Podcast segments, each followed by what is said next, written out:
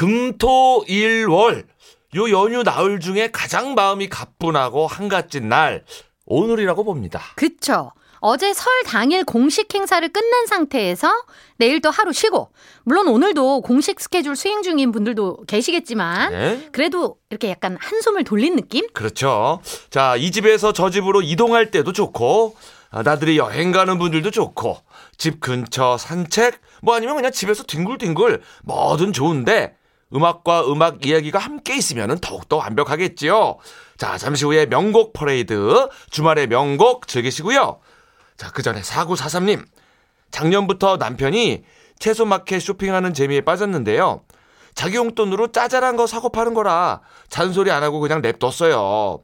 근데 올해부터 누구랑 누가 더 쓸데없는 거 사오나 대결을 하는지 이런 표현 많이 하죠. 그냥 이제 별의 별거를 다 사와요. 혼술할 때 쓴다며 소주 리필기를 사오질 않나. 소주 리필기? 어, 요건 나 당기는데. 자, 곧 이사 갈 때 쓴다며 수맥 탐지봉을 사오질 않나. 요거 많이 사던데 요새. 자, 연휴 전엔 무슨 잉카 문명 스타일의 조각상을 사온 거예요. 이러다가 집이 만물상이 될 것 같은데 이거 그냥 냅둬야 될까요? 이게 이제 그 채소 마켓을 하면서의 아, 가장 잘못된 예죠. 아, 그런가요? 필요하지 않은데 사는 거. 이게 뭐예요? 아니 근데 이게, 이게 그 뭐, 그러니까 이게 리필- 뭐예요? 소주 리필기 그건 것 같은데. 아, 소주를 따르는 기계인가요? 이게 나름 쓸모가 있을 것 같은데. 저를 어떻게 따라요? 제 누르면 제가 나와요?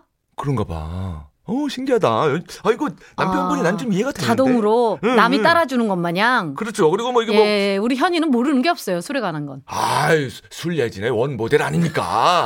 예. 자, 어쨌거나, 뭐, 그 남편 입장에서는 다 용도가 있는 거고, 엉뚱한데 큰 돈 쓰는 것보다는, 아니지, 그 자잘하게 계속 나가다 보면은. 이거 어떻게 해야 되나.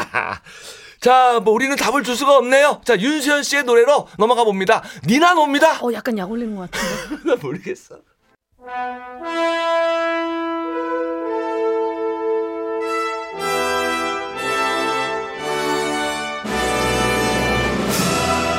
주말엔 명화만 있었던 것이 아니다.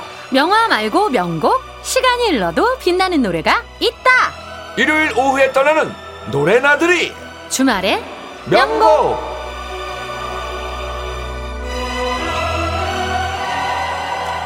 독에 걸륜 모. 다 좋지만 모가 최고. 저는 이분 모 아니면 윷이라고 봅니다. 예, 모 아니면 도 아니에요. 모 아니면 윷. 설날에 윷놀이 할 때도 절대 고함치지 않을 사람. 백도가 나와도 살짝. 어, 백도다. 그 톤. 꼬린 직전에 말이 잡혀도 찡긋 웃으며 어머 잡혔네? 라고 할 평정심의 아이콘 자, 온다, 온다, 온다. 아, 왔다, 왔어. 윷 나와라. 뚝딱이라 차차차차차 던졌더니 아이고 왔네. 자, 싱글벙글쇼의 윷, 골든디스크의 모, 신혜림 작가님, 어서오세요. 안녕하세요. 신혜림입니다. 아, 납쳤다, 납쳤어. 어떻게 윷놀이 하실 때 백도 나오면 어떻게 어, 하시나요? 백도다. 아 그렇게 하시죠? 아닙니다. 저도 소리 지르고 하죠. 아, 그래요? 안 돼! 뭐 이러면서. 아, 지금 지르는 거예요? 안 돼. 그게 소리를 지른 건가요? 아, 어, 백도다가 맞는 걸로 네. 할게요. 예, 예. 그 소리는 이윤석 씨가 열심히 질렀는데 네. 결국 최종 승리는 신혜림 작가가 할 것 같은 윷놀이는 그렇지. 잠시 저짝으로 밀어두고 네. 주말의 명곡 출발합니다. 오늘 주제부터 알아볼게요. 네, 지난 1월 초에 싱글벙글쇼의 토요일을 담당하고 있는 짝꿍팝에서 새해를 맞아서 용띠 가수 소개하는 걸 들었습니다. 예. 그런데 이게 짝꿍팝이다 보니까 우리나라 용띠 가수들은 충분히 소개가 되지 않은 것 같아가지고 좀 아쉬웠는데 오. 역시 가요는 주말의 명곡에서 다뤄야지 어. 견제하나요? 오. 자, 그래서 오늘 주말의 명곡에서는 청룡의 해 설 연휴를 맞아서 용띠 가수들 노래 좀 집중적으로 들어보려고 합니다. 음. 이야, 짝꿍팝과 주말의 명곡이 그냥 주거니 받거니 하면서 누가 시키지도 않았는데 콜라보를 펼치고 있어요. 네. 예. 전민재 평론가님과 약간의 이 경쟁을 하면서. 네. 자, 본격적인 용띠 가수 명곡 퍼레이드. 어떻게 용띠 52년부터 가나요? 네, 그렇습니다. 네. 멀리 갈 것 없이 우리 앞, 앞 프로그램이죠. 여성시대 책임지고 있는 양희애 씨가 용띠 가수예요. 어. 또 이수만, 이승만, 어. 이용복, 그리고 지금은 고인이 된 함중아, 이수미 씨도 52년생 어. 용띠 가수였습니다. 어허. 진짜 다 전설 같은 이름들인데요. 예. 오늘은 이 쟁쟁한 전설들 중에서도 역시 1952년생인 정훈이 씨의 꽃밭에서를 준비했습니다. 네, 정은희 선배님의 꽃밭에서 이 시간에도 얘기를 좀 한 적이 있었는데 원조 인터내셔널 K-팝 아닙니까? 국제가요제 수상곡. 그렇죠. 이게 국제가요제 특집할 때도 잠깐 언급을 했지만 이 노래를 듣지는 않았었는데 워낙에 국제가요제를 많이 나가셨고 상도 많이 받아오셔서 그때 꽃밭에서가 좀 밀렸어요. 오. 이 정은희 씨가 1975년에 무인도로 칠레 가요제에 나가서 3위를 했고요. 음흠. 79년에 꽃밭에서로 다시 출전해서 최우수 가수상을 받습니다. 음흠. 이미 1970년에 도쿄 가요제에서 가수상을 받았었고요. 어. 아테네 국제 가요제에서도 아 시아에서 유일하게 입상. 어허. 전 세계적으로 가창력을 인정받았던 가수였죠. 아, 뭐 국가 대표네요. 네. 음. 특히 이런 국제가요제는 해당 개최지 언어로 노래를 부르는 경우가 많아서 당시 칠레가요제에 참석, 참석한 그 영상을 찾아보니까요. 화려한 한복을 입으셨어요. 오. 생동 한복을 입으셨더라고요. 네네네. 어. 그리고 이 곡을 스페인어로 부릅니다. 네? 이 스페인어 제목이 운디아 에르모소 꼬모 오이라고 하는데 네. 오늘처럼 아름다운 날이라는 뜻이래요. 아, 원래 이제 꽃밭에서로 우리가 알고 있는데 이때는 아름다운 날로 바뀌었네요. 네, 음. 사실 이 곡을 정은희 씨가 취입하기 전에 정식 녹음을 하진 않았지만 어. 패티김 씨가 먼저 이렇게 좋은 날이라는 제목으로 무대에서 몇 번 부른 적이 있었다고 네. 합니다. 노래 가사에 이렇게 좋은 날에가 계속 나오지. 반복이 되잖아요. 예, 예, 예. 예, 그런데 이 곡의 작곡가였던 이봉조 씨가 칠레 가요제에 정훈이 씨하고 같이 출전을 하면서 그냥 이 노래는 처음 만들었을 때부터 약간 정훈이 노래다라는 생각을 좀 강하게 하셨대요. 오. 그래서 정훈이 씨가 정식으로 먼저 취입할 수 있게 그렇게 했다고 하더라고요. 음흠. 근데 이 가사가 진짜 너무너무 아름다운데 아름답죠. 이게 작사가 이종택 작사가가 했다라고 표기가 되어 있지만 예. 사실 조선시대 사대부인 최한경이라는 사람이 쓴 한시를 그대로 그냥 해석만 한 거라고 합니다. 오. 한시. 네, 한시 내용이 뭐 좌중화원, 어. 단파요업, 어. 해해미색, 어? 윤하레이 뭐 이렇게 한자로 쫙 이어지는데 예, 이걸 우리말로 풀면 예. 좌중화원, 어. 꽃밭에 앉아서 어. 꽃잎을 보내 어허. 고운 빛은 어디에서 왔을까로 이렇게 해석이 된다고 하더라고요. 아, 헤헤미색. 이거 우리 말 아니에요? 헤헤. 에헤. 헤헤. 에헤헤 미색, 에헤. 아름다운 빛 뭐 이런 뜻이라고 하는데 예. 이 정훈이 씨의 꽃처럼 아름다운 목소리를 정말 꽃밭처럼 처럼 담아주고 있는 노래가 이 노래가 아닐까 합니다. 에이, 이게 어쩐지 가사가 이렇게 유려하다 했더니 그렇지. 조선 4대부의 한 시였다. 아. 이거는 또 처음 알았네요. 그래, 그래. 뭔지 무슨 뭐 음풍농월 이런 느낌 났어. 예. 자, 이어서 용띠 가수 두 번째 64년생으로 가나요? 네, 그렇습니다. 64년생 용띠 가수들 트로트 쪽에 주병선, 편승엽 씨 있고요. 네. 기타리스트 김도균 씨도 있습니다. 오. 또 80년대 말부터 90년대를 수놓은 발라드 가수 조정현 씨, 어허. 고 김광석 씨도 1964년 음. 용띠 가수들이에요. 음. 오늘은 이들 중에서 허스키 보이스의 대명사 박상민의 노래 멀어져간 사람아를 들어보려고 합니다. 아, 좋습니다. 방금 맑고 청아한 정훈희 씨의 voice. 또 그 정반대의 음색으로 가는데 이 허스키 보이스가 그렇잖아요. 원래 목이 좀 허스키한 분이 있고 네. 연습을 막 단련을 하다 보니까 또 허스키해진 분이 있어요. 맞아요. 자, 박상민 씨는 어떤 쪽일까요? 사실 박상민 씨가 말하는 목소리를 들어보면 노래하는 목소리하고는 약간 달라요. 네, 그래서 이게 어릴 때부터 외국 가수들을 흉내내면서 오래 연습해서 갖게 된 voice라고 합니다. 음. 그만큼 이제 굉장히 피나는 연습으로 만들어진 음. 보컬 실력이다 이렇게 할 수, 얘기할 수 있는데요. 네. 특히 뭐 이제 그 이은미 씨 있잖아요. 예. 노래 잘하기로는 둘째가라면 서러운 이분이 대한민국에서 가장 정확한 음정을 내는 보컬 중 한 사람이 박상민이다. 아, 이런 들을 얘기를. 때마다 신기해요. 네, 오. 그런 얘기를 했다고 하더라고요. 어허. 이렇게 노래를 잘하는 박상민 씨는 1988년부터 라이브 클럽에서 노래를 하기 시작했고요. 1993년에 정식 데뷔를 했고 94년에 발표한 2집에서 오늘 소개할 멀어져 간 사람아로 가요 프로그램 1위를 하면서 본격적으로 우리에게 알려졌습니다. 어. 네, 근데 이 노래 멀어져 간 사람의 작곡가도 우리가 잘 아는 유명한 분이다. 누구시죠? 사실 이 노래가 리메이크 곡이에요. 원곡이 따로 있는데 이 원곡이 시나위의 신대철이 잠시 만들었던 신대철과 자유라는 그룹에서 음흠. 91년도에 그 앨범을 냈는데요. 예. 거기 타이틀곡이었습니다. 그래서 작사 작곡도 신대철 씨가 했고요. 음. 이 박상민 씨가 리메이크 했을 때도 신대철 씨가 직접 기타 연주를 해주셨어요. 음흠. 근데 원곡하고 비교해서 들어보면 원곡 기타 연주가 조금 더 화려하고 음. 락 성향이 좀 더 강합니다. 아하. 근데 그에 비해서 박상민 씨 버전은 역시 뭐 신대철 씨가 역시 기타를 너무 멋지게 연주를 하셨지만 음흠. 그래도 박상민 씨 목소리에 좀 방점이 찍혀 있어서인지 이게 록 발라드인데 음. 발라드에 좀 더 가깝게 느껴진다고 해야 될까요? 오. 그래서 아마 박상민 씨 버전이 대중적으로 더 사랑받은 이유가 아닐까 하는데 아하. 이 보컬리스트가 정말 노래를 잘하면 일단 그 목소리에 귀가. 간다. 그렇죠. 예, 그런 거를 좀 알려준 버전이 아닌가 싶기도 해요. 아, 어떤 기타보다는 박상민 씨의 목소리 양보한 그런 버전. 자, 그렇다면은 이 두 거대한 용의 노래 연속으로 듣습니다. 자, 정훈이 꽃밭에서 박상민 멀어져간 사람아. 조세혁 씨, 왜 싱글벙글 쇼에 안 왔어요? 네? 제가요? 아니 안 부르는데 어떻게 가요? 이윤석 신재 싱글 펑크쇼 나도 좀 불러주세요 주말의 명곡 2024년 용띠의 설날을 지나면서 용띠 가수 특집으로 만나고 있습니다.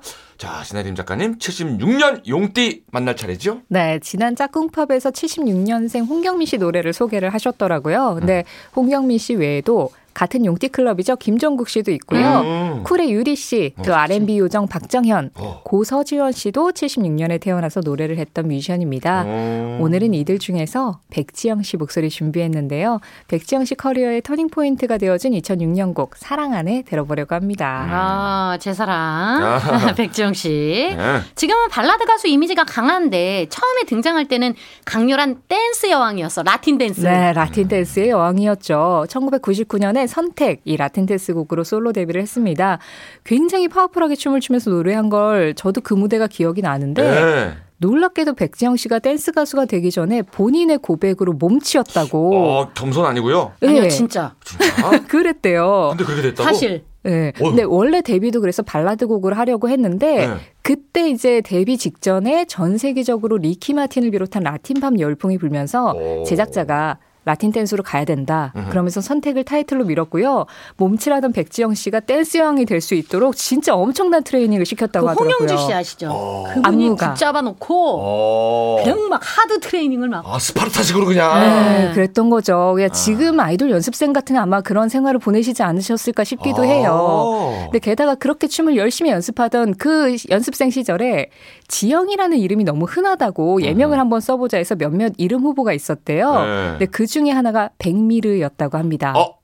이 미르가 용을 뜻하는 순 우리말이잖아요. 음. 이유가 진짜 용띠여서였다고. 어. 그래서 백미르라는 이름을 준비를 하고 있었지만 어허. 다행인지 불행인지는 모르겠는데 아. 그래도 본명으로 데뷔를 하게 됐다고 하더라고요. 그때는 왜 이렇게 지영, 저도 지선이 흔하다고 예명 쓰라고 그런 거예요. 아 그래서 바뀌었군요. 어. 아, 근데 다들 저, 저, 백지영 씨는 백지영 씨 이름 쓰기 낫, 낫네요, 훨씬. 그 백미르 보다는 그죠? 백지영이 입에 더 잘 붙죠. 백미르보다 사람들이 데뷔해서 용, 이런 백용 이러잖아. 그러니까 백용은 무슨 녹용 종류 같고 백미르는 운전하다가 자꾸 쳐다볼 것 같아요. 어, 뒤에 뭐가 왔나? 백미르? 그렇군요. 응, 백미러. 응, 이상해. 아, 예. 어쨌거나 이제는 뭐 발라드의 여왕 자리를 차지하고 있죠, 그냥. 네, 그 예. 터닝 포인트가 사랑 안 해라는 노래였는데요. 네. 백지영 씨 4집까지 꾸준히 라틴 댄스 음악 선보이면서 뭐 선택, 부담, 아. 대쉬 이런 히트곡들 계속해서 만들어내고 네. 있었었죠. 어허이. 근데 당시 제작자였던 이상민 씨가 응. 이 사랑 안 해라는 노래를 들고 와서 어. 이걸로 당신의 음악 인생이 바뀔 거다라고 호언장담을 했대요. 어. 근데 백지영 씨는 아니 그동안 계속 댄스 하다가 갑자기 또 발라드 이래가지고 선뜻 동의를 안 했는데 음흠. 거의 1년 동안 설득을 했다고 합니다. 이 어떻게 만든 춤인데? 그래서 오랜 시간 공을 들여서 이 노래 사랑 아내를 녹음했는데 하필이면 또 녹음이 끝나자마자 이상민 씨 소속사가 부도 처리가 네. 되면서 음악을 또 세상에 내놓을 수 없는 상황이 된 거예요. 바람만장합니다. 네, 그래서 백지영 씨가 여러 회사를 돌아다니면서 직접 이 노래가 들어간 5집을 이걸 내달라라고 요청을 했다고 하더라고요. 음. 근데 몇 번이나 거절을 당하다가 마지막으로 찾아간 회사에서 제작을 했고요. 그렇게 세상에 나온 이 곡으로 2집 이후 6년 만에 가요 프로그램 1위 백지영 씨가 차지를 합니다. 네. 또 그해 노래방 최고의 애창곡으로 선정이 됐다고 하더라고요. 아, 음. 진짜 터닝 포인트였죠. 그러게요. 네. 제목은 사랑 안 해지만 사랑을 안 할 수가 없는 노래. 이 곡 다음으로는 발라드 히트곡이 쭉쭉 이어졌죠. 네, 뭐 그때 뭐 사업상 어쩔 수 없이 뭐 부도가 나고 이렇게 안 좋은 일을 겪었지만 예. 그래도 제작자의 눈이라는 거는 속일 아, 수가 없나 봐요. 이분 한방 있어요, 이상민 씨. 네. 그래서 이상민 씨가 예견한 것처럼 사랑 안 해를 기점으로 해서 완전히 이제 완벽한 발라드 가수로 자리를 잡았잖아요. 그 이후에 총 맞은 것처럼 음. 와, 엄청났었죠. 아, 그럼요. 그리고 드라마 아이리스의 OST인 잊지 말아요. 아. 시크릿 가든 OST인 그 여자 등 OST 여왕으로도 또 자리 잡게 됩니다. 그렇습니다. 자, 여왕 드래곤. 자, 이어서 네 번째 마지막 용띠 가수네요, 벌써. 자, 주인공은 이번에는 88년생 가수들 소개하겠습니다. 음. 역시 짝꿍팝에서 88년생 용띠 윤하 소개했었는데요. 오. 이외에도 존박, 에릭남, 빅뱅의 태양과 지디, 음. 래퍼 제시 같은 가수들이 88년 용띠입니다. 오. 그리고 오늘 소개할 목소리 슈퍼주니어의 막내 멤버 규현도 1988년생인데요. 음흠. 규현의 솔로곡 중에서 이 사랑 안 해 하고 이어듣기 좋을 만한 광화문에서 준비했습니다. 음, 제목이 광화문에서 특정 지역이 제목이면 꼭 궁금해지죠. 특별한 이유가 있는 건가? 이 곡을 작사 작곡한 사람이 SM 전속, 전속 작곡가인 켄지라는 분인데 예. 이분이 광화문에서 오래 살았대요. 어. 그냥 그 이유 때문이라고 하는데요. 어허. 이 광화문이라는 그 장소에서 유난히 계절의 변화가 유려하게 느껴진다고 하더라고요. 아. 이게 봄 풍경과 여름 풍경, 가을 풍경 이런 게 너무 확연하게 다른 공간이라 그런 어허. 계절의 변화를 좋아하는데 어. 여기에서 느낀 감정을 바탕으로 만든 곡이라고 합니다. 음. 근데 이 노래는 원래 슈퍼주니어의 발라드 유닛 그룹이 있죠. 슈퍼주니어 K.R.Y.. 이 앨범에 들어갈 예정이었는데 타이틀곡으로는 좀 약한 것 같다라는 얘기가 있어가지고 흐지부지 됐대요. 음흠. 근데 규현 씨가 이 노래를 유난히 좋아해서 아. 이거를 그냥 내 솔로 앨범에 넣고 싶다. 음흠. 근데 그때도 아 이건 좀 타이틀감이 아닌데 그래도 어. 솔로 앨범이 나가는 거면 좀 더 강한 게 있어야 되지 않나 이런 어. 부정적인 시선이 많았다고 하더라고요. 예, 예. 음. 근데 규현 씨가 내가 이 곡을 해보고 안 되면 앞으로 솔로를 안 하겠다. 우와. 솔로를 접겠다. 한 오. 번만 내달라. 이렇게 부탁해서 진짜 처음이자 마지막인 것처럼 부른 노래가 이 노래였다고 하더라고요. 아마 확신이 있었나 보네요. 네. 근데 막 음원 발매 첫날부터 아홉 개 차트에서 1위를 했어요. 오. 그래서 타이틀감이 아니라던 노래가 완벽한 타이틀곡의 역할을 해냈는데 음흠. 이 가수가 이 노래에 가진 애정이 음. 곡을 더 빛나게 해준 노래가 아닐까 그런 생각도 들더라고요. 예. 규현 씨는 자기한테 맞는 걸 알아본 거죠. 그렇죠. 음, 내가 너무 잘할 수 있다고 생각했던 거지. 그리고 네. 또 내가 골랐으니까 또 막 피나게 열심히 불렀을 거야. 그래서 덕분에 이제는 광화문 근처만 가도 이 노래가 생각나게 돼가지고요. 음. 언제 장소 특집에도 한번 등장할 법한 네, 그런 음악이 됐죠. 네. 그러니까요. 아, 저는 광화문 하면 영가였는데 아, 그렇죠. 세월이 바뀌었어요 이제 많이. 자 오늘 정말 대단한 용들을 만나봤습니다. 아 우리 신혜림 작가님 네. 용 썼어요. 아우. 얼른 보내드려야겠다는 부끄러움이 용솟음칩니다.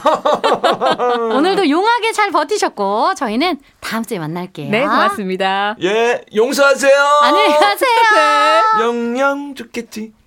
어? 미안해 빨리 놀아자게 빨리. 그거는 안 했어도 될 것 같은데 노래 들을게요. 네, 예. 백지영 사랑하네 규현 광화문에서. 아 노래 용타. 이윤석 신지의 싱글벙글쇼 마칠 시간입니다. 뭐 매년 모든 띠가 다 좋지만 왠지 용의 해막 이러면은 그죠? 막 승천할 것 같고 막 희망차고 그런 느낌이 드는 것 같아요. 이윤석 씨는 무슨 띠 있죠? 저는 정말 저와 어울리지 않는 띠를 가졌어요. 뭔데요? 돼지띠입니다. 이게 뭐 어떻게 된 건지 내가 돼지띠라는 게 나는 지금도 좀 어색해요. 난 쥐띠 이런 게 어울리. 쥐띠예요. 쥐, 뭐 이런 게 어울리는데. 뱀띠 이런 게 뱀. 어울리지 않나? 어, 예, 어쩌거나 뭐 사과드립니다. 제가 돼지띠입니다. 어, 뭘 사과까지 하세요? 신지 무슨 띠? 닭띠요. 닭띠가 약간 어울리는 것도 있고 아닌 것도 있고 그러네. 저는 너무 잘 어울린다고 생각합니다. 막 이렇게 울부짖는 고음 같은 거 닭띠가 어울리긴 예, 예, 하는데. 예. 잘 쪼고. 어, 아, 참.